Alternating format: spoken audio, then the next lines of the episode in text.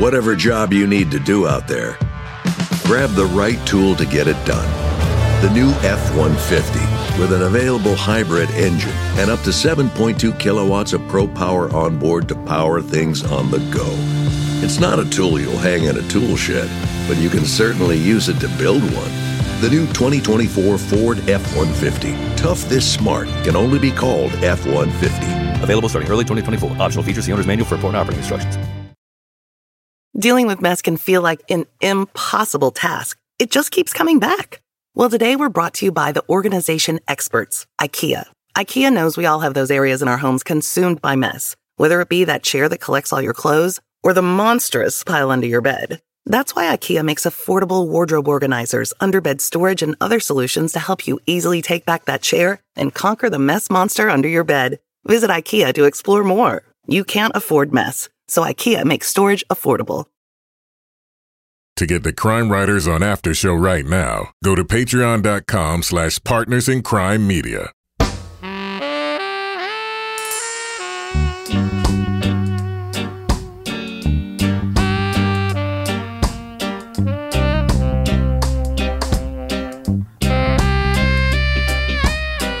I'm Rebecca Lavoie, and this is Crime Writers On, the original true crime review podcast that digs into true crime, pop culture, other podcasts. And this week, Netflix reintroduces us to the big cats living in captivity and the shady people who love them. We'll discuss the much buzzed about series Tiger King. Join me to get that done and more is my real life husband and true crime co author, former TV journalist, and social distancing exception, the non mulleted but heavily bearded Kevin Flynn. Hello, Kevin. Hey, y'all. also with us is journalist, true crime author, former defense investigator, licensed private investigator, and certified cat lady Lara Bricker. Hello, Lara. Hello. I would like to clarify I'm a regular small domestic cat lady, not the type we're going to be talking about tonight. I am not to that level yet, people. No, but you are a horse person, and I have a strong case to make that they're not that far from horse people in this documentary. No, they're not. They're not, which is kind of why I, I also abandoned the horse people. So I can I can say some things. And finally, with us is our captain of woke cynicism, the author behind the noir novels known as the City Trilogy, our Patreon book club host, and future podcasting star, Toby Ball. Hello, Toby. Hello, Rebecca. Well, we do have to talk about why I just called you a future podcasting star. Toby, drum roll, please. Toby Ball, why are you a future podcasting star? It is time for your big moment. Uh, well, you guys might remember about two years ago, I was talking about doing this UFO podcast. Yes. Well, it's finally dropping. Uh, if you're listening to this uh, episode the day it comes out, it's dropping tomorrow. Yay! Yeah. Yeah, it's uh, it's called Strange Arrivals, and it's going to be put out by uh, iHeart and Grim and Mild, which is Aaron Mahnke's company. Oh, name dropping. It's like an anvil on my foot right now, Toby. Well, you know, I'm not gonna I'm not gonna downsell it. Uh, I'm I'm actually really excited about it. It's about the abduction by a UFO of a uh, couple from Portsmouth, New Hampshire, in 1961. As Wait, wait, wait. The White Mountains. Did you just Yep. say abduction and not alleged abduction? Well, it's you know, I, I feel as though whenever you say alien abduction, there are should be some scare quotes around it. uh, so I felt like that was kind of implied, but it's it's a super interesting story. It's a combination of talking about what you know their story of what happened. Uh, there's a lot of archival tape of them talking about it at various times, uh, including while under hypnosis. And then there's a lot of talking to you know experts and scientists and skeptics about what they how they would explain what happened because nobody really thinks that they're just flat out lying. They're about- not, Toby. They're not lying. I believe. I believe Toby. Hey, Toby, we happen to have a clip. Shall we listen? That would be awesome. We saw the object off in a great distance. It appeared to be winking, but now that it was close, it looked as if there was just one solid band of light, and this was moving backwards. This is Barney, interviewed by Harv Morgan for the Cleveland based radio show Contact on October 5th, 1964, three years after the fact. And I had slowed the car down to approximately five miles an hour. Well, this was very upsetting, so I came to a complete stop in the center of the highway. I got out of the car, and I took the binoculars. I rested my left arm on the door that was open of the car door and my right elbow on the roof of the car. And I tried to look, but the car was motor was running, so I had to step away. Uh, as I stepped away from the car, the object swung from the passenger side over to the left, which would have been the side that I was driving, making a large arc-like turn, placing it over a field. Barney was transfixed by the ship. He walked away from the car and into the field to a point where he was just below the craft. There was absolutely no sound associated with this object. It must have at the time been approximately 100 uh, feet up or above my head. This would be about 10 stories up. Uh, the size of it was about oh, approximately, uh, uh, if you were looking at a large uh, military plane or at any commercial airliner, from tail to head, uh, this is the size of it as the series of windows were around it. This is how huge it was. All right. This is very great. exciting. This is like I've seen this thing go from idea to partial project to fully grown project. I'm very excited about it. Congratulations, Toby. This is a very big deal for you. And maybe you'll become super famous and you can tell people to listen to our stupid podcast. What do you think? yeah, maybe. I don't know. But uh, also thanks to Rebecca for sort of the this whole thing kind of came from a conversation that she had with Aaron at uh, Pod X. You mean like when I walked up to him and I was like, Do you want a podcast about a UFO for your network?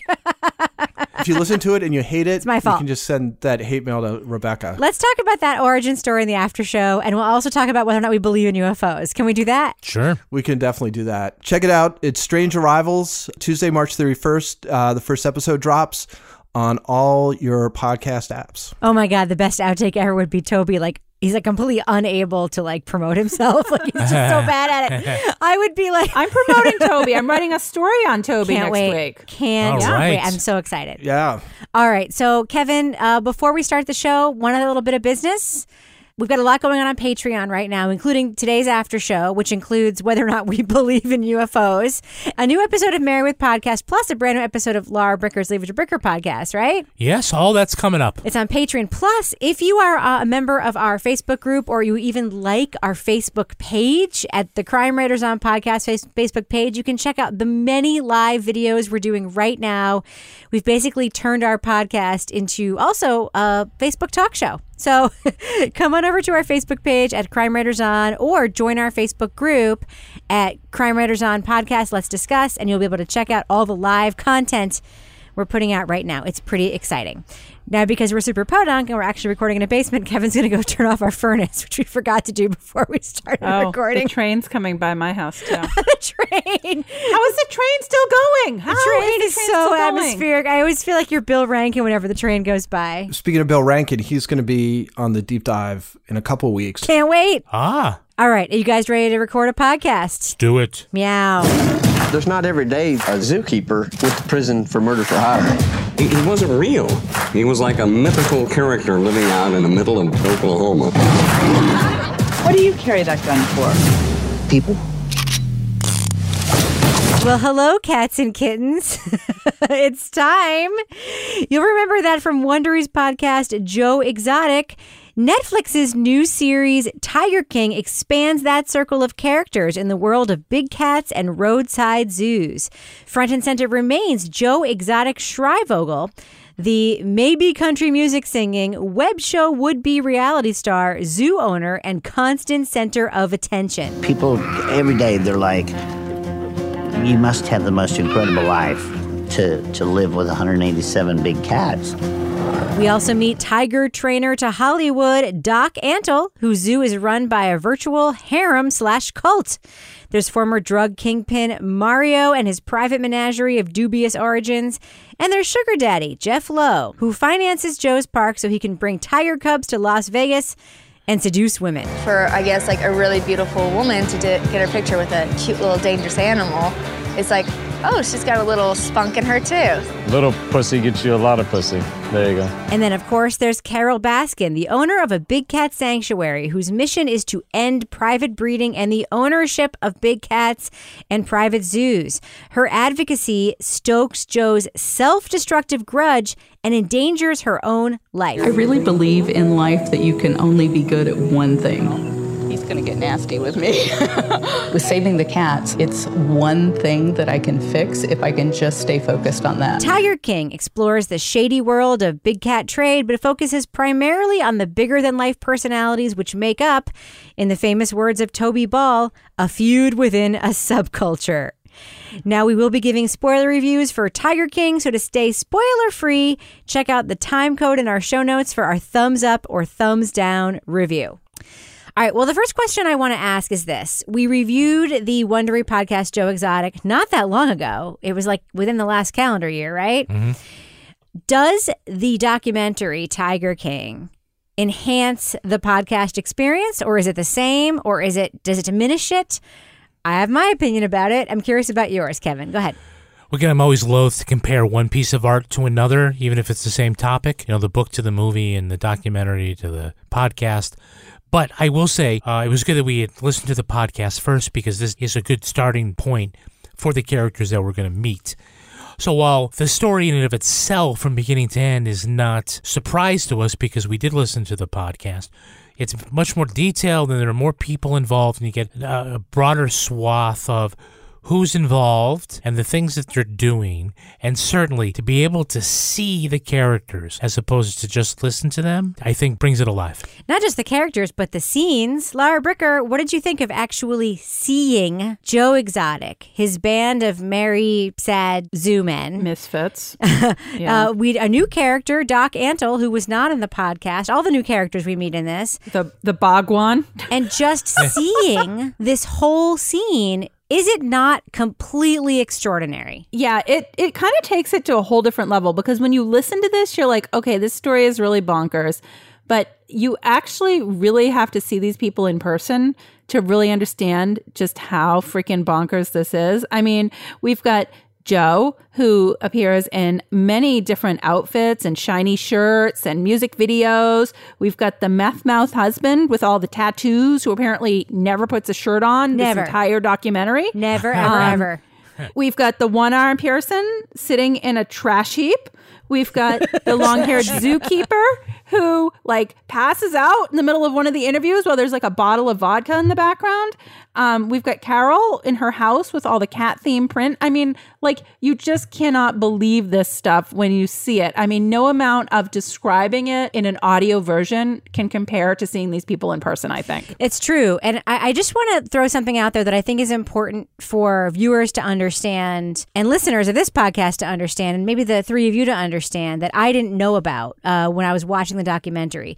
I did interview Eric Goode and Rebecca Chaiklin, who are the co directors of the documentary for the Netflix podcast, You Can't Make This Up. And what I didn't realize was they filmed nonstop for five years. They were like, this is a real time story that Eric basically is the one who was always interested in this community. He um, has a collection of like tortoises, he's into reptiles, and he's the one who went to that um, show and saw the big cat in the van that opens the documentary. That's him. And I talked to him and I talked to Rebecca. I talked to them separately and the Netflix kind of stitched them together for the podcast. But what I didn't realize was that this was such a long enterprise. And Rebecca told me basically like they could have filmed forever. There were tons of people they spoke to who were not in the documentary, like Siegfried from Siegfried and Roy, Tippi Hedren, the Alfred Hitchcock The Bird star, who now runs one of these tiger sanctuaries. Mm-hmm. And basically, like, just the breadth and width of these characters. And five years, five years of spending time in this story. I kind of feel like it, sh- it shows because there are some choices that I'm not sure would have been made if it hadn't been five years. Toby, do you just want to give your like first impressions of some of those choices that you have questions about? Yeah, well, I without picking individual scenes or whatever, I, I do think there's, and I think this is one of the big differences between this and the podcast is that in the end, I think this is a, a, a fairly pro Joe Exotic series, you know, and I, and I think it's that way in a sort of sophisticated way in that it it concedes a whole lot of things, but in the end, I think it, it it minimizes some of his destructive tendencies, and you know at least hints at the fact that he may have been set up.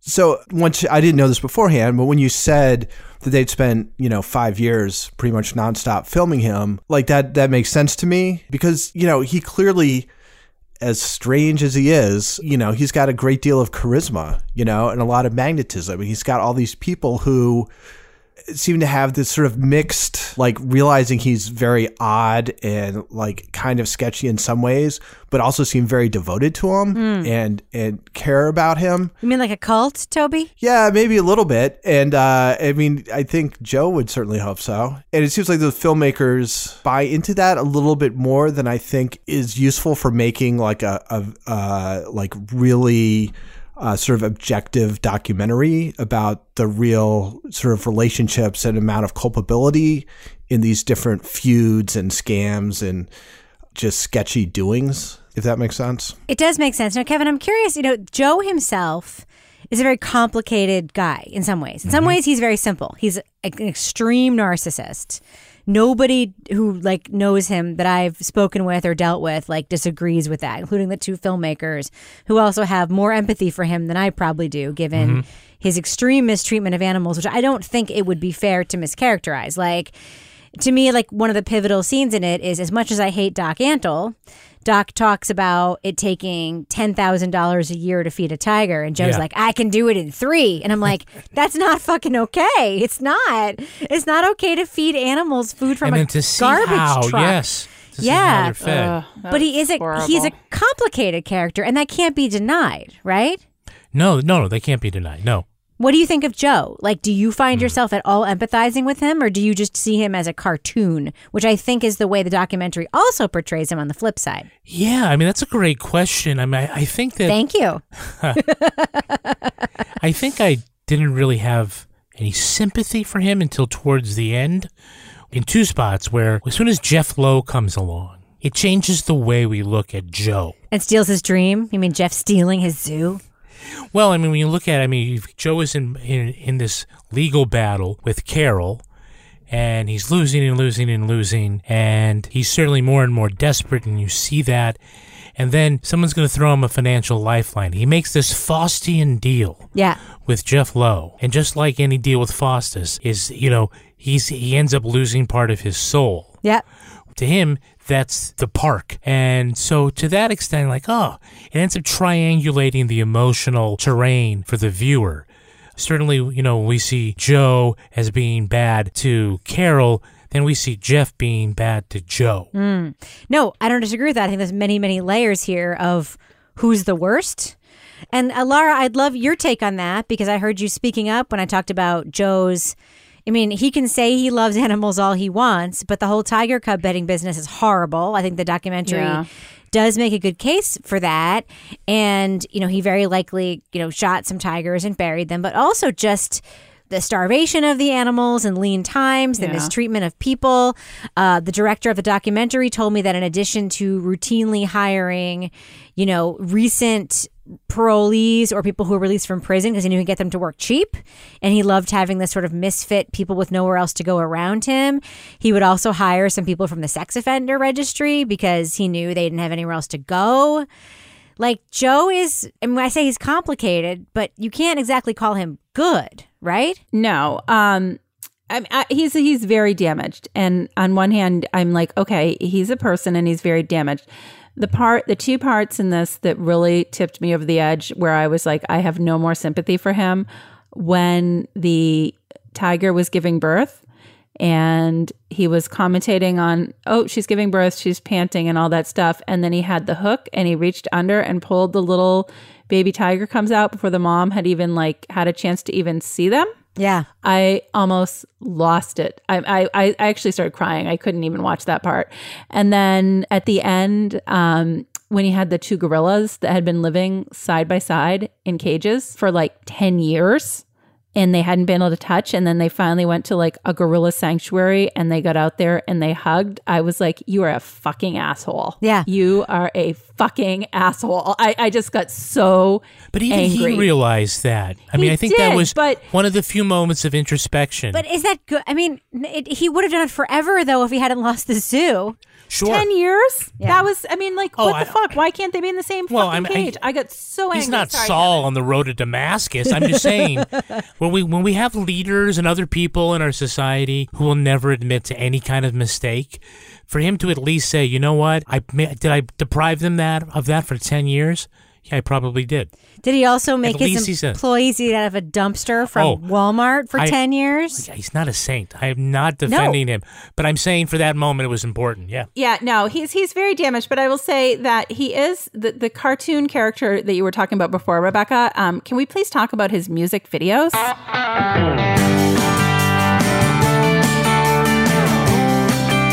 I wake up, I go to work, but every day I get someone trying to slam me down back in the dirt. Yes. I actually have something to say that I just want to throw out there. I do not believe, it's my opinion. He can't sue me, right? Because he's in prison. I yes. It is my opinion that he does not sing those songs in those music videos. And I can give you an example of why I don't think that. It's because you hear When him he's singing along? yes, singing along with his own music driving in a truck, and he's not even singing in tune. I'm like, he did not write, No, the or funeral. perform, or record these songs.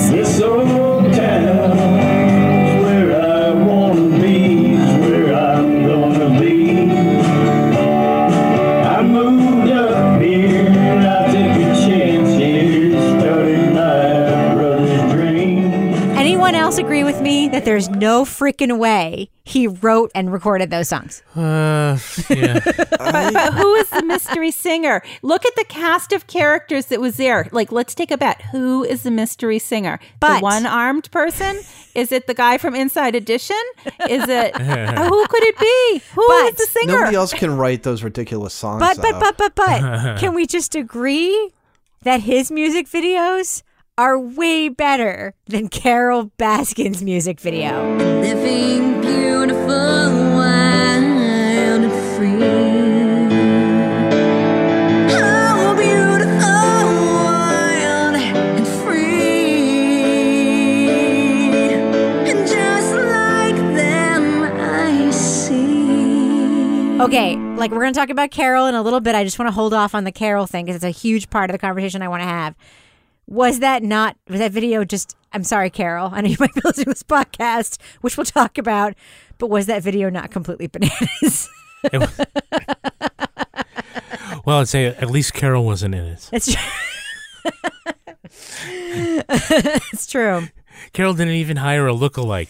Good for you. To be in yeah. Good for you. And by the way, that lookalike that Joe hired looked a lot know. Oh my like God. Carol. Throwing Yeah. the Yeah. meat through the It's a little- cage. with Oh. It, little, it was like, terrible. the whole thing was criminal that he did that. But Jesus, did that woman look like Carol? with the uh, flower headband. I don't even know what was going on. So I just was going to kind of combine the last two things we talked about, which is his musical artistry and, uh, you know, the whole thing with the gorillas and stuff. And that I just don't think he has much of a, a sense of empathy for anything. Agreed. And I and I think that that goes to animals, and it's and I think it goes to people, and I think the fact that he's like playing original songs while dressed up as like some bizarre priest at his husband's funeral. Yeah.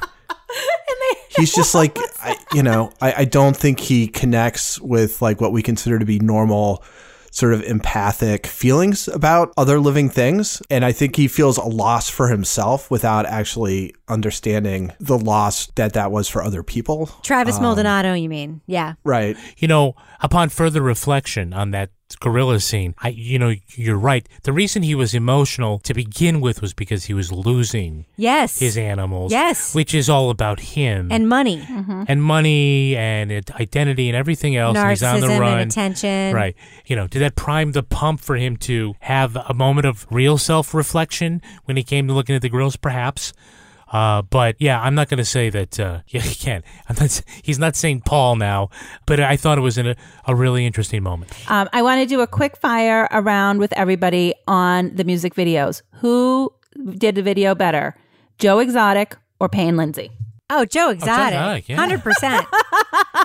the videos were not good, but they were at least watchable. They were better. They were better I would than probably the Payne Lindsay listen to. Payne Lindsay's music. I actually think Joe Exotic's music, which was not sung or written by him, in my opinion, is better than Payne Lindsay's music. That's just my opinion.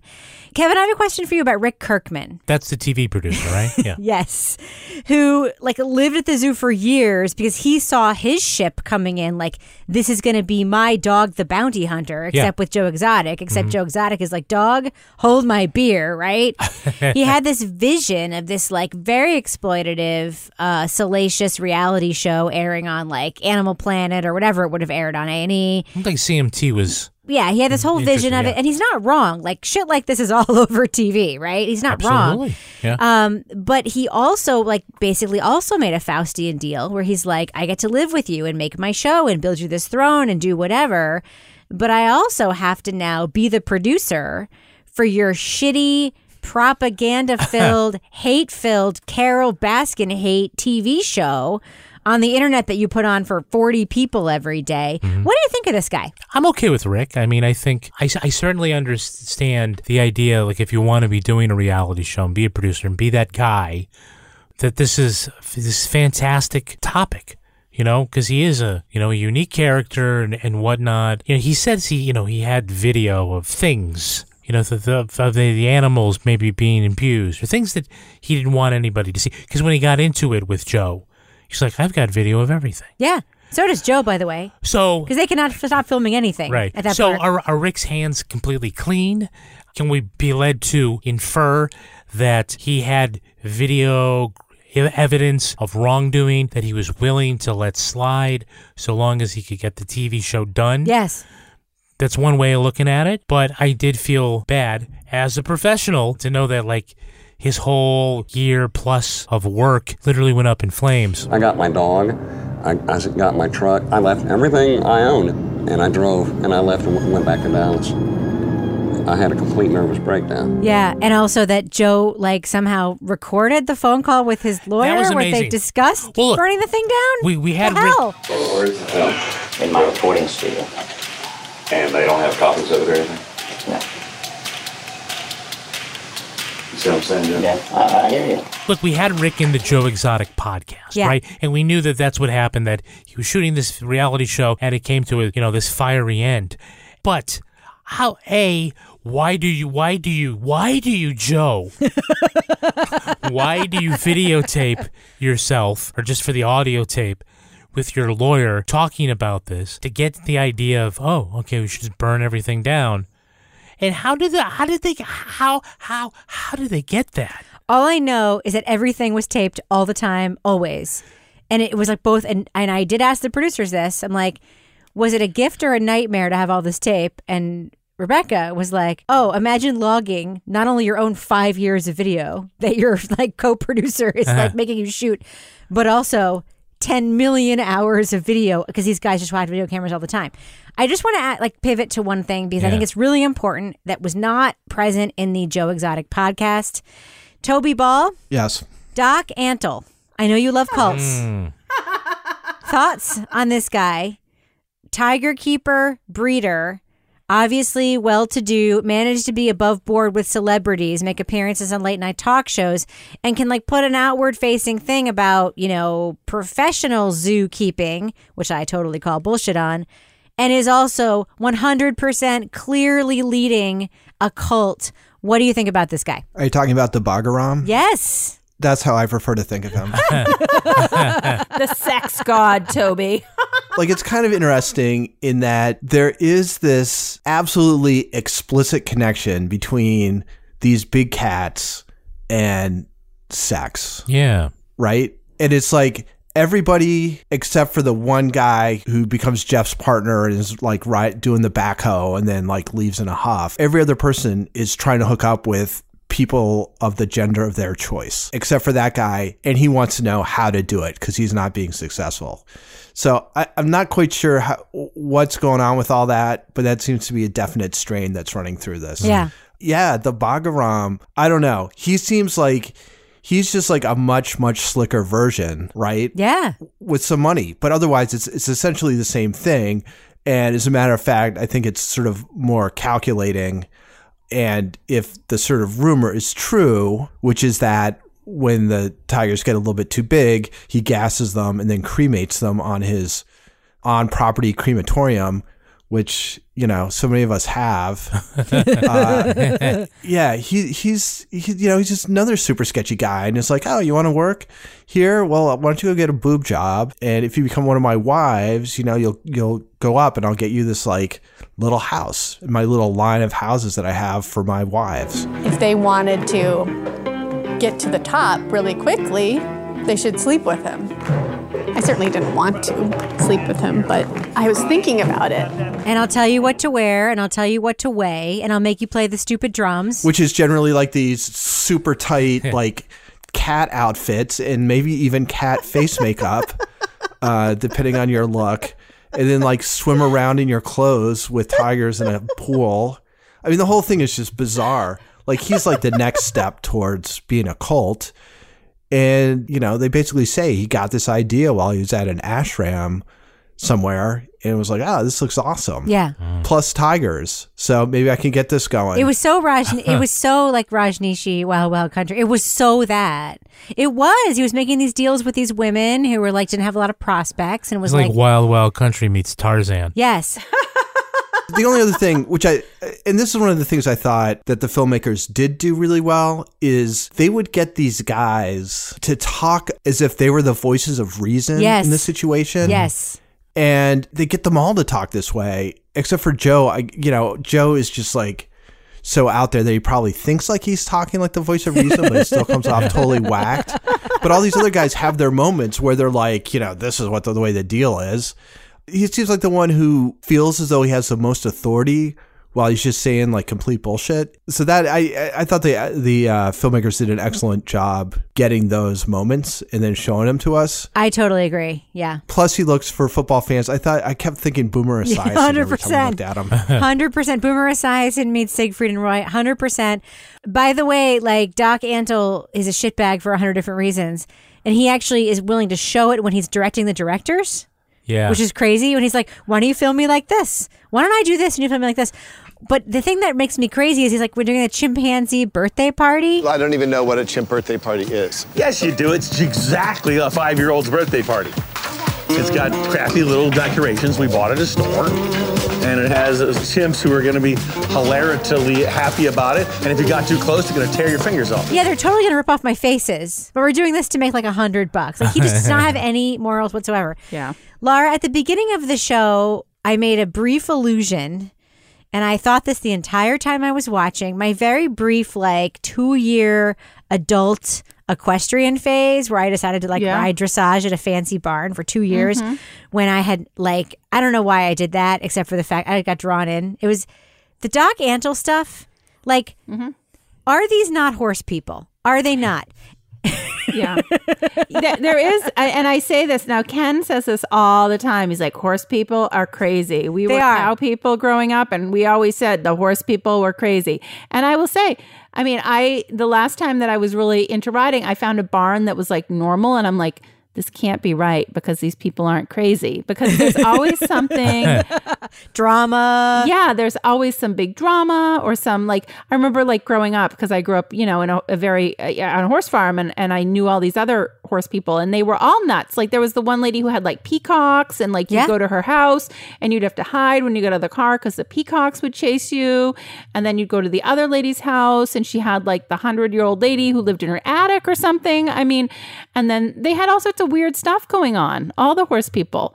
But for the most part, I will tell you the horse people are much more sincere, I think. Um, maybe this is a bad characterization, but what I had a hard time with was sort of the mistreatment of animals Of in this course. show. And I felt like horse people may be nuts, but their horses were taken care of uh, Yeah. for the most part for the people that I knew. And this this show, like I just could not take watching these animals the way that you know i just it was just awful and like the babies i just couldn't when when joe was like ah they won't fucking shut up they cry i have to go out back and i'm like well don't take them away from their mother you Ugh. Right. anyway um but you know there is something i think it's just an animal thing because i mean i obviously i am a crazy cat lady like my cats have been doing yoga with me since we've been um trapped inside here Of course they have. Rocky Flintstone is a big yoga fan.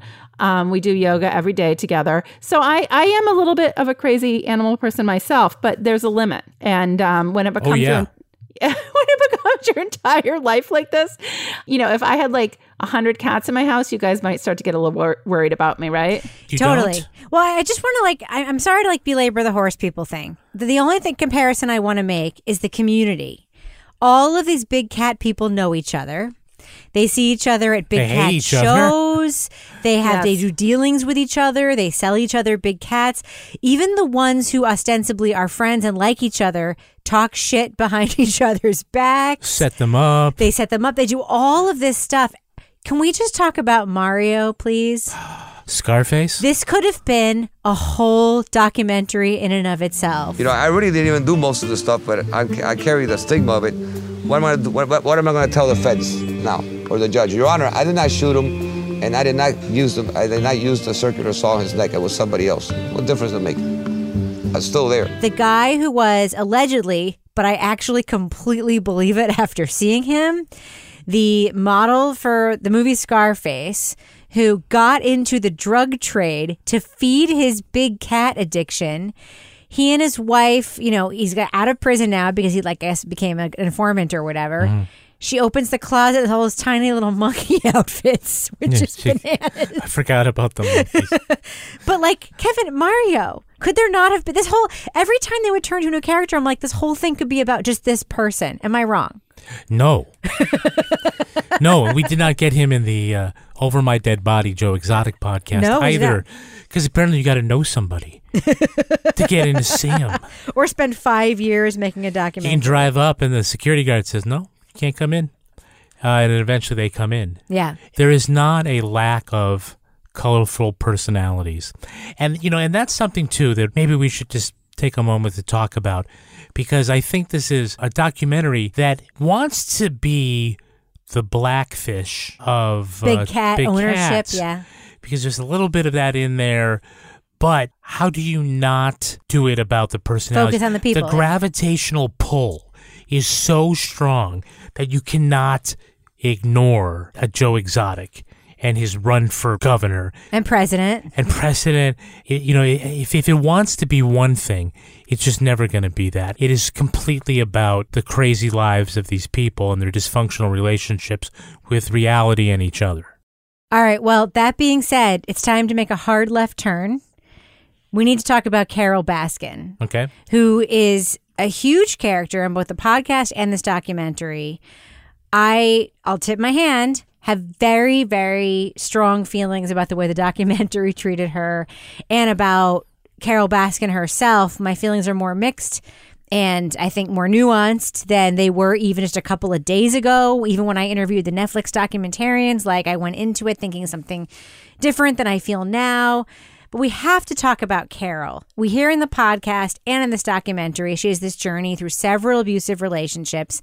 She began as a cat collector, just like these bad guys, and then made a hard turn to become a person with a sanctuary and has her own following and her own social media genius and her own money, marries another guy with money. Like she's a big character and she's also basically placed as a key villain for Joe Exotic. I'm taking Carole on because everyone else is scared too.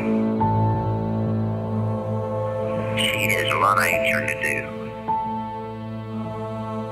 Her day's coming. Toby Ball, what do you think of this documentary's treatment of the Carole Baskin backstory, in particular, the implication that she had something to do with the disappearance and probable death of her husband? Yeah, I wasn't crazy about it, to be honest. I I sort of feel like there's a lot of innuendo thrown mostly at people who have a grudge against her. All the big cat guys, plus the guy's embittered ex wife and her two daughters. So, what's the theory that makes the most sense? Well, there's no proof. I feel the one that would benefit the most from something happening to my father um, is Carole. She knows. And then it just seems like the people who like are in a position to know a little bit more and don't really have an axe to grind either don't think she was involved or don't have a strong opinion. That's the lawyer and then the cop or the I can't remember if he was the detective or police chief or whatever he was. In some ways, it seemed as though they were trying to set her up as being another person in this group of weird big cat people. Her situation seems a little different to me in that that was the one way that I think they tried to make her sort of on the same sketchiness level Mm. that some of these other guys were. It's like, oh, she may have murdered her her uh, former husband, but they're you know they don't really bring anything that makes you think that she actually did Hmm. as far as evidence. As far unless unless I was completely missing something. I was I walked away. I'm like, that's it's kind of crazy that you just let these people make these allegations. I, I think they're trying to create an equivalency that's not necessarily there. Oh, between Joe make- and Carole, to say like they're the same. Right, it's just like all those guys. I mean, I, I mean, Joe and Carole obviously were the biggest antagonists, but but even like Doc and Jeff and and all those guys, like the stuff that they do that's super objectionable, she doesn't do. Right. but they don't they don't bother making that point at all. Like that never comes up. I just want to like put in a word in Carole's defense here. Like Joe and Carole being antagonists. It's funny that the documentary does frame them as like these key antagonists. So does the podcast, by the way. Mm-hmm. There's a very strong case, I think, to make that Joe is the antagonist and Carole is on defense. Like the Yeah. whole time.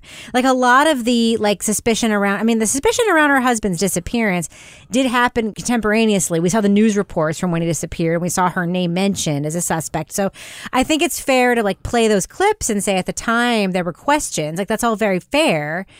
But to sort of frame her as on the same level as Joe as as like 50% participating in the fight when you see the shit he did, like stealing her company's name and making it his company's Yeah. name and stealing the logo. And she luckily has money. She has Howard, who was He- her. He was an excellent troll. Yes, and Howard is her secret weapon, who's just like, babe, I'll be with you wherever you want to do to defend yourself. Like, Howard.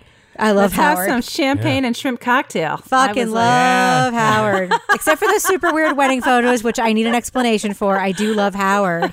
But Howard Lara- just he's just game for He's anything. the best. yeah. Howard is like the husband that ev- eh, you know, like those memes. It's like I don't want don't look at me, wife, and say that. It's like it's like I want someone who looks at me like that woman is looking at that burrito. Yeah. I want someone who looks at me the way that Howard looks at Carole. Let's just put it that way. Babe, I'm right here. Kevin. I'm Well, right. Kevin. Yeah. Lara, what do you think about the way the documentary sort of treats those allegations against Carole and her, you know, maybe role, which I think is very tenuous in her husband's disappearance? Well, you know, it's it's a tough one because it is is super mysterious to me that he's disappeared and there's never been anything any trace of him. I mean that that right off the the top is is like okay, where is this guy? Uh, You know, that's where my mind goes. And it was mentioned in the news when it happened and and she was linked to it and all these people like, you know, his ex-wife and and daughters, they they did sort of, you know, come forward and point the finger. But it it just as it continued in this documentary, the weight sort of flipped where it was like all the people pointing the finger at Carole. It kind of went over the top. And if you do step back and look at sort of Joe's role in that, like, I mean, he had a freaking inflatable woman doll that he's pretending is Carole that he's like shoving stuff in the mouth and like screaming at on his little movies that he's making. So it's like clearly his role in this is not exactly a healthy role and it's not it's kind of past a level of like oh hey like you know whereas she's saying like hey you should check out how he's treating his animals. Like he's gone off like the total deep end with the inflatable doll and the videos and uh, taking the logo and taking it on the road and the lawsuit and everything. Um, I don't know, but I, I guess I just wished as it was going on where we were, you know, we were hearing so much from that side of things. I wanted to know more like, what do the authorities think happened to her her husband? I, You know, and I I wanted a little bit because I wanted like an alternative theory as like, where the hell is this guy? Like, I mean, clearly something happened to him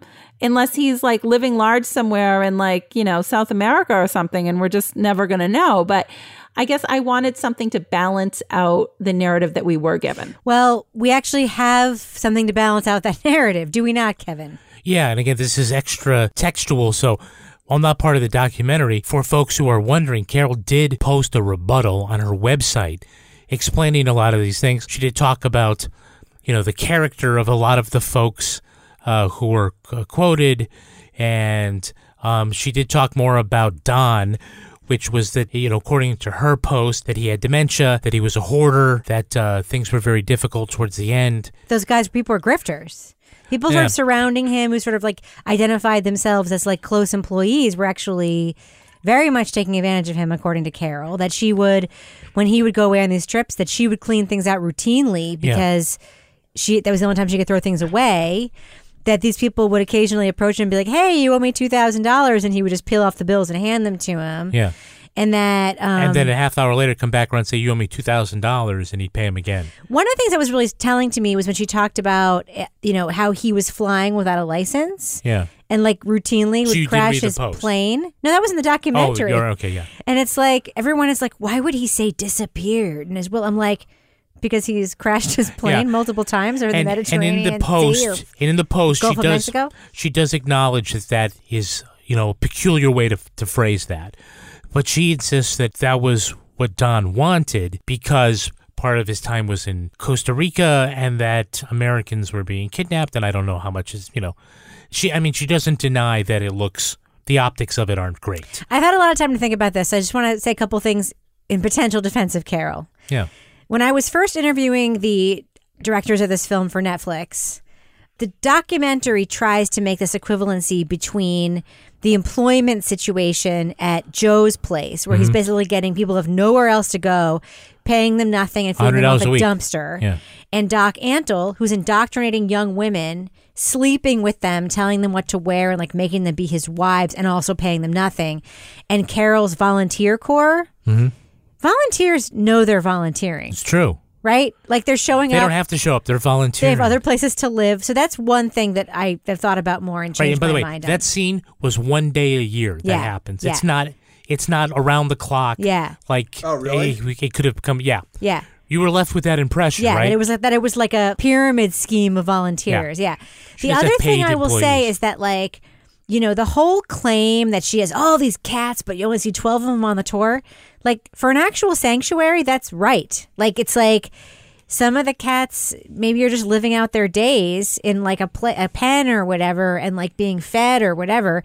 Like their life shouldn't be interacting with the public every day. If it's truly a sanctuary, you and I have been to Kevin Yeah. real sanctuaries, and like a real the sanctuary is like population is limited to the cats they can rescue. exactly, You know? exactly. Anyway, so my feelings And about how about Carole the way are- that she handles dead cats? Yeah. With a memorial plaque to each Yeah. one of them. Yeah. Not, you know, a crematorium or whatever. It's like it's like at the Clark's Trading Post when their bears die. Have you guys been up there? yeah. No. But No. Lara, but Lara, Can I, can I talk about that because everyone Yeah. got to weigh in on yeah. on Carole. It's like I don't think there's any way to tell this story without going into Don's disappearance.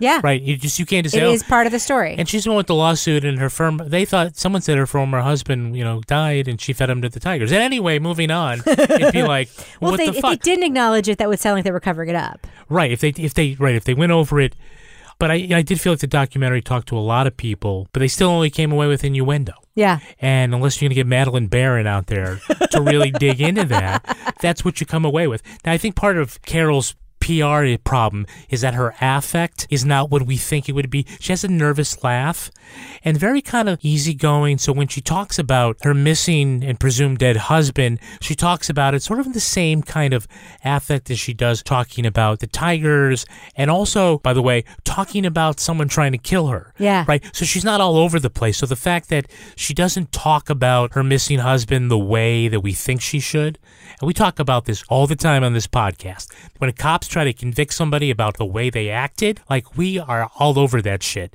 And the same thing for the people saying, "Oh, she acted funny, so she must have fed her husband to the tigers." Put him through a That's meat grinder, part. fed him to tigers. Oh yeah, by the way, so that, unlikely. that meat grinder is one of those handheld, like tabletop. Yeah. You know, there's just just too much innuendo. And, like if she were raising horses, Yeah. or border collies, Yeah. or something like that, it wouldn't be as irresistibly salacious as tigers. Yeah. And what happened to the body? Right. No one is going to say she fed him to the border collies. It's much more likely if they're pigs. Let's be real. It's a fantastic, sensational story. It is, sorry to use the term, catnip for the documentarians. You absolutely have to use it because otherwise it's a narrative crime to gloss over it. But I think the podcast put it in context a little better Hmm. and didn't walk away with it everybody thinking she definitely fed her husband to the tiger. Hello, cats and kittens. What do you Yeah. think, Lara? I- like I said, I, I felt like it was kind of weighted uh, pretty heavily against her in the way that they framed the story of what happened. And she does come across as sort of like often like La La Catland a little bit. But I mean, like I can relate to that because I'm in La La Catland too. Oh, oh, wait, wait, wait, wait, wait, wait, wait. The phone just rang. It's the kettle. Wants to talk to you, Potts. that's that's what I'm saying. Like I can relate to this. So I I you know when you watch the operation that she's got going on, where it's like she's got volunteers and they have their color uh, tier system for the people that are volunteering and that are helping out, and her volunteers aren't like looking like they're passing out after drinking like a bottle of vodka or whatever that other poor guy had going on. Um, it's a different type of operation, but I you know I guess I just sort of feel like I really wanted to hear the other side of the story in terms of from the police that were involved in her husband's disappearance, not just the ex wife and the daughters and Joe Exotic, who, I mean, come on. Like, I, I wanted to hear sort of what, what are the, you know, more from the authorities in terms of what, what they had to say about what was going on. The the only other thing about Carole that I wanted to talk about briefly is that they have this thing, and I don't think they do it with Joe necessarily, but but they do it with most of the other main characters, which is they do these slow motion shots of them that are supposed to be evocative of like who these people are. So when they show Jeff in slow motion, he's usually like sort of stalking around and seems like he's about to kick the shit out of somebody Yep. or something. Um, and with Carole, it's always like she has this sort of spaced out look on her face, or, or seems kind of blissed out. And I think there's, a, you know, there's this effort made to make her look Weird. yeah, kind kind of weird and flighty and, and sort of out to lunch. Like this, it seems like a very conscious choice that they're making to try and create an equivalence with Joe and to a lesser extent some of these other guys.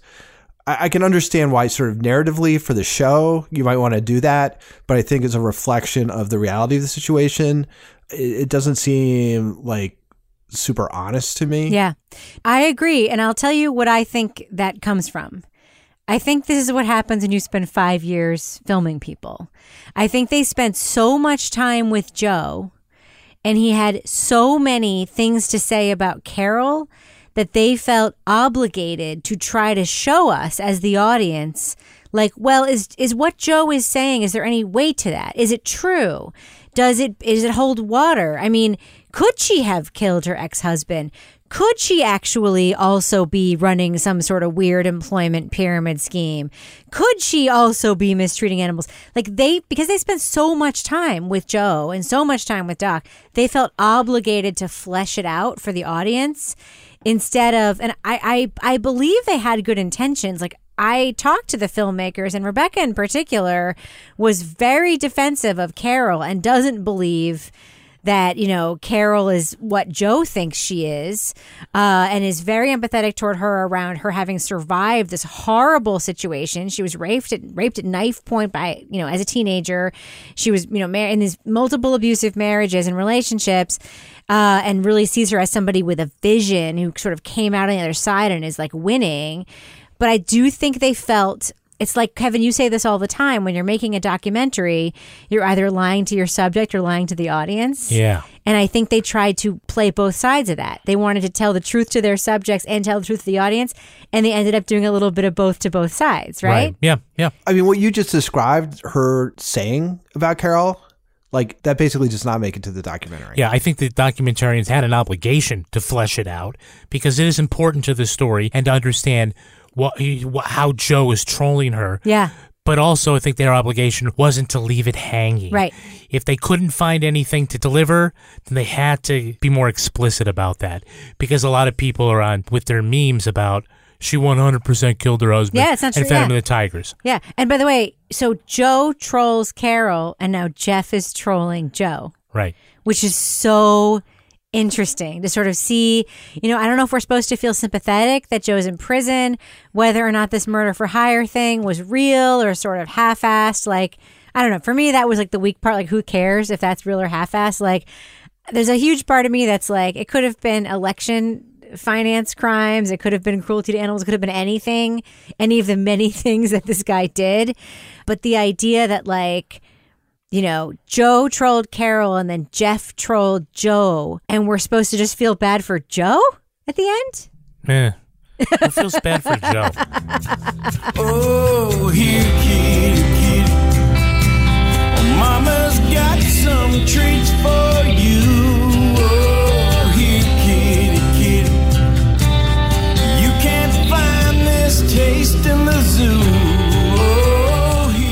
So, can we just talk about what I see as like two very key moments of filmmaking here that I personally were think were, were handled super well. Mm-hmm. One was we hear in the podcast, and also we see in the documentary, an employee of Joe's arm was ripped off. Oh my god! While on the job. We will not send that helicopter till the ambulance gets here. The arm is completely gone. We do not have time to wait. So get your gurney with Get everything out of the out of the driveway. Get, give me a stretcher out of the gun. And the second one is Joe's second husband Travis's death by accidental discharging of a weapon or maybe suicide. It's not 100% clear. I knew he was dead the second he pulled the trigger, but at the same time, I didn't. You know, I thought it was a joke because you know Travis was a jokester. He was a prankster. He liked to play pranks on people. I think the documentary handles both of those things for which there is film. Personally, I think they handle them very well. What do you think, Kevin? Yeah, and I'm speaking specifically here to the editing and the framing of this video because the raw video is probably something very different, but what they chose to show was both powerful and yet responsible. I thought you have the accident with Saff, and while they don't zoom in on blood and a missing arm body part, they do show him being wounded and the people taking care of him and the urgency around it. And so I thought that was an excellent way of showing that. And while Travis was never in the frame of that security video, they do see Josh and they focus in on Josh. And his reaction when the gun went off, it was it was a complete freeze frame. So and you would thought it was a freeze frame, except you wa- I could not stop watching the time code. Tick, tick. He's not moving. Tick. He just had his hands on his face and was frozen, and it was like at least that for ten or fifteen seconds. He was super powerful without being graphic at all.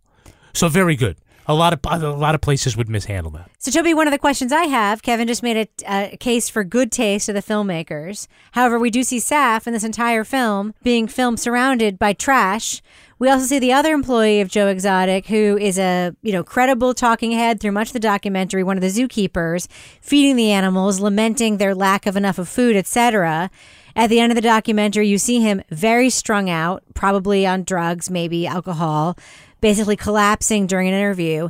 Do you think there were poor choices made in sort of portraying the sort of downtrodden characters in this documentary? Well, I think there's two different situations. So the one with Saff, I think that's interesting is how do you frame people to talk about where they work when where they work is really sort of squalid. Yeah. So I, that didn't really bother me too much. And he seems so comfortable there, quite honestly. Yeah.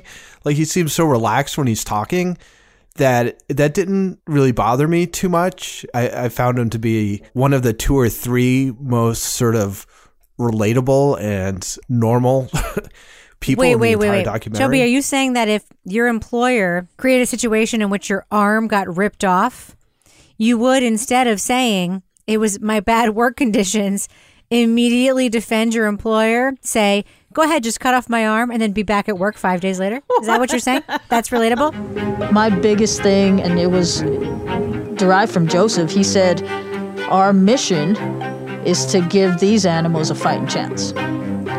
So I knew if I stayed in that hospital, the media wins. Uh, no, I'm not saying that every single thing that he did is a choice I would personally make. I'm saying that in conversation, seemed to have a sort of a clear eyed understanding of what was going on. And even that decision to like take my arm off was made within a context of, you know, understanding what not doing that would mean for the park, uh, which I thought was kind of interesting.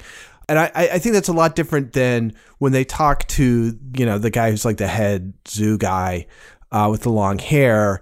And he's he he literally cannot sit up straight. He's sort of listing off to a side. And then when he tries to straighten up, like falls over backwards and is basically mumbling. That seemed questionable to me. Uh, and I get the fact that you're trying to show sort of the fallout of, of, of all of this on the people who are involved. And again, I, he, he came across as, you know, in that environment, a person who I think was trying to do the best he could for the animals and the people in that situation. But it was it was it was super troubling, and I I found it disturbing. I don't really know what it added to our understanding of of him because you already got the sense that he was living hard so I don't know. I guess it's two different things. I, I didn't mind the thing with Saff. I, I it did bother me with the long haired guy. All right, well, let's do what we do. Let's go around the horn. Do you think our listeners should watch Tiger King on Netflix, or should they skip it, or should they maybe give it a try and decide for themselves?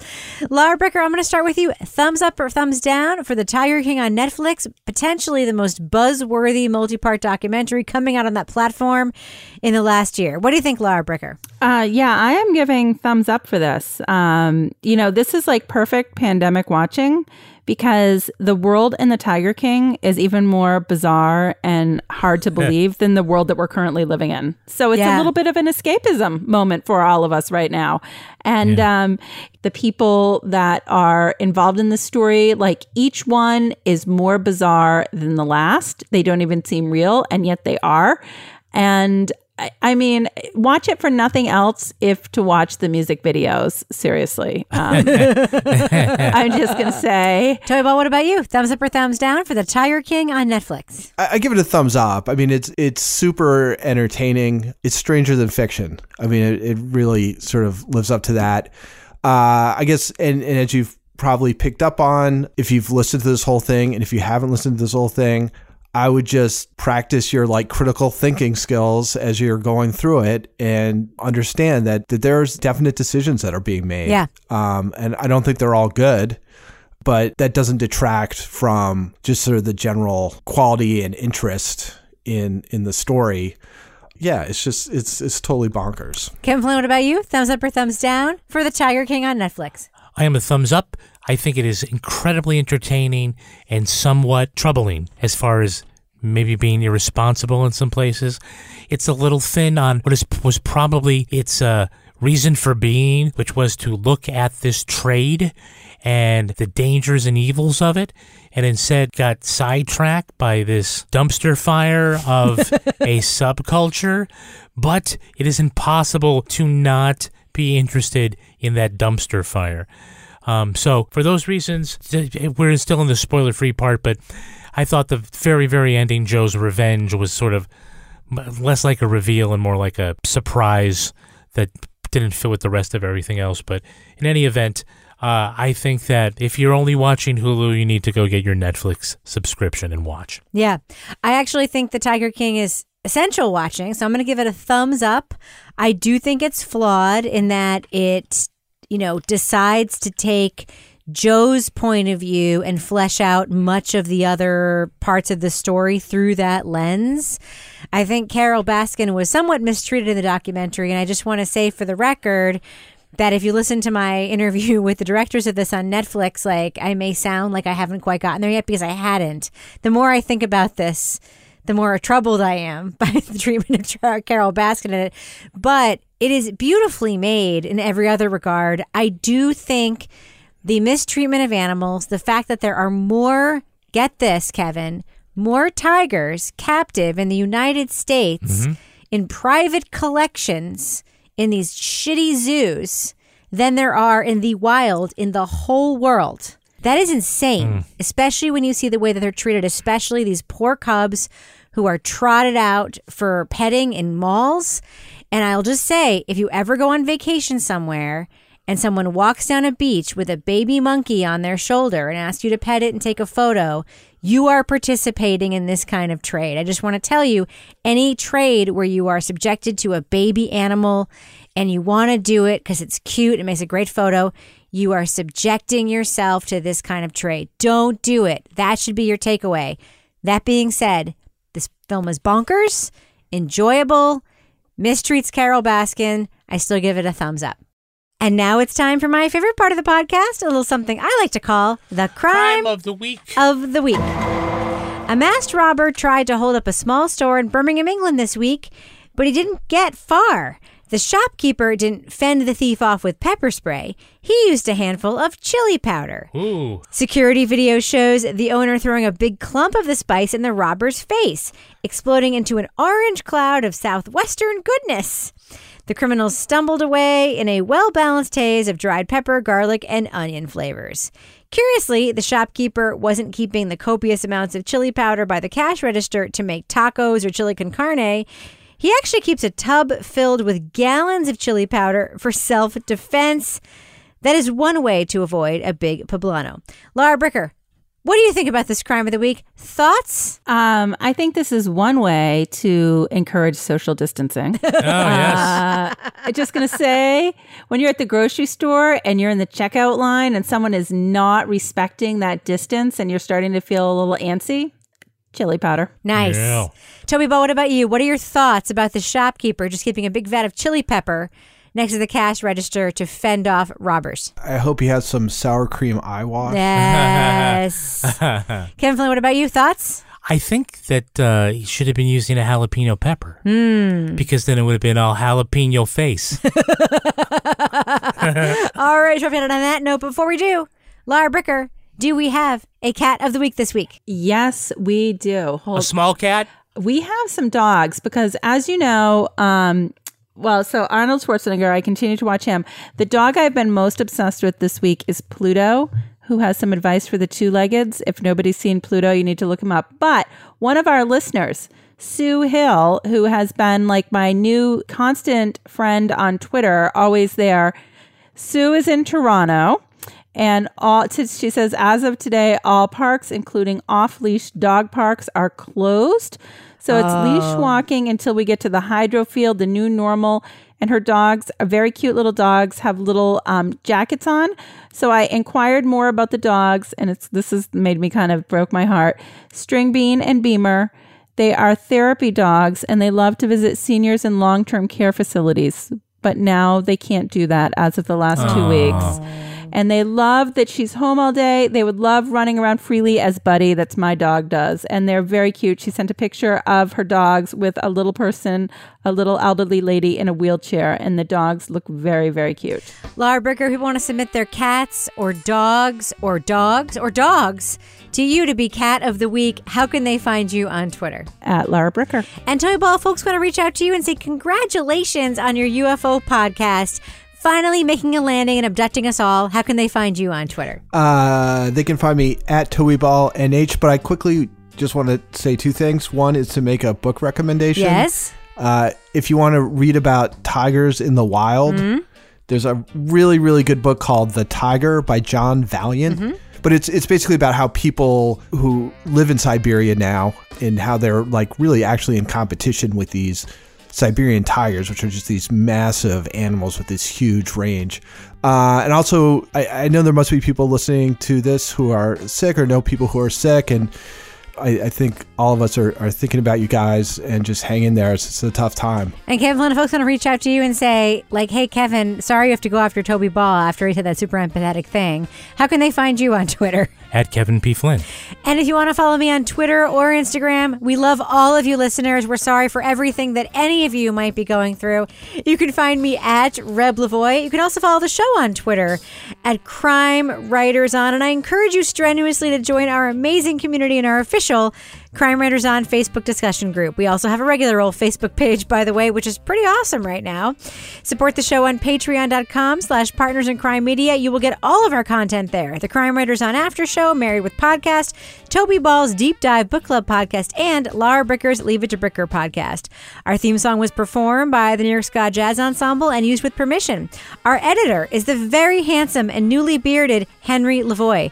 Our social media and newsletter maven is Meredith Plunkett, soon to be mom and hero of my life. This show was recorded in the Yoga Loft above the Bodega in Bay St. Louis, Mississippi studio, otherwise known as Studio C, the closet in our New Hampshire basement where we hang all of our tiger print clothing.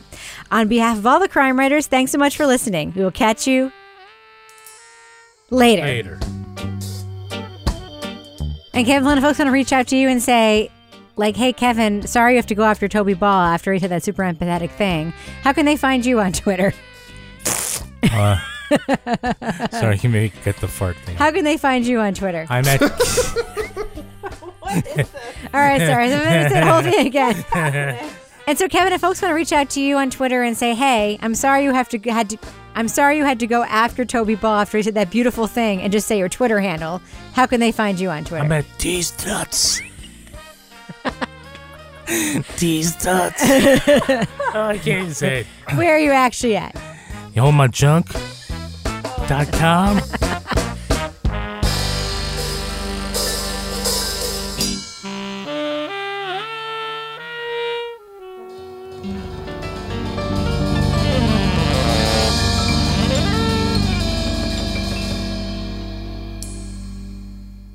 Partners in Crime Media. What do eight bags of concrete mix, a cooler full of 30 pound sea bass, and a 10 inch compound miter saw have in common? They're all things that are easier to load in and out of the bed of the new F 150. Thanks to its new available Pro Access tailgate, that's also a swing gate. The new 2024 Ford F 150. Tough this smart can only be called F 150.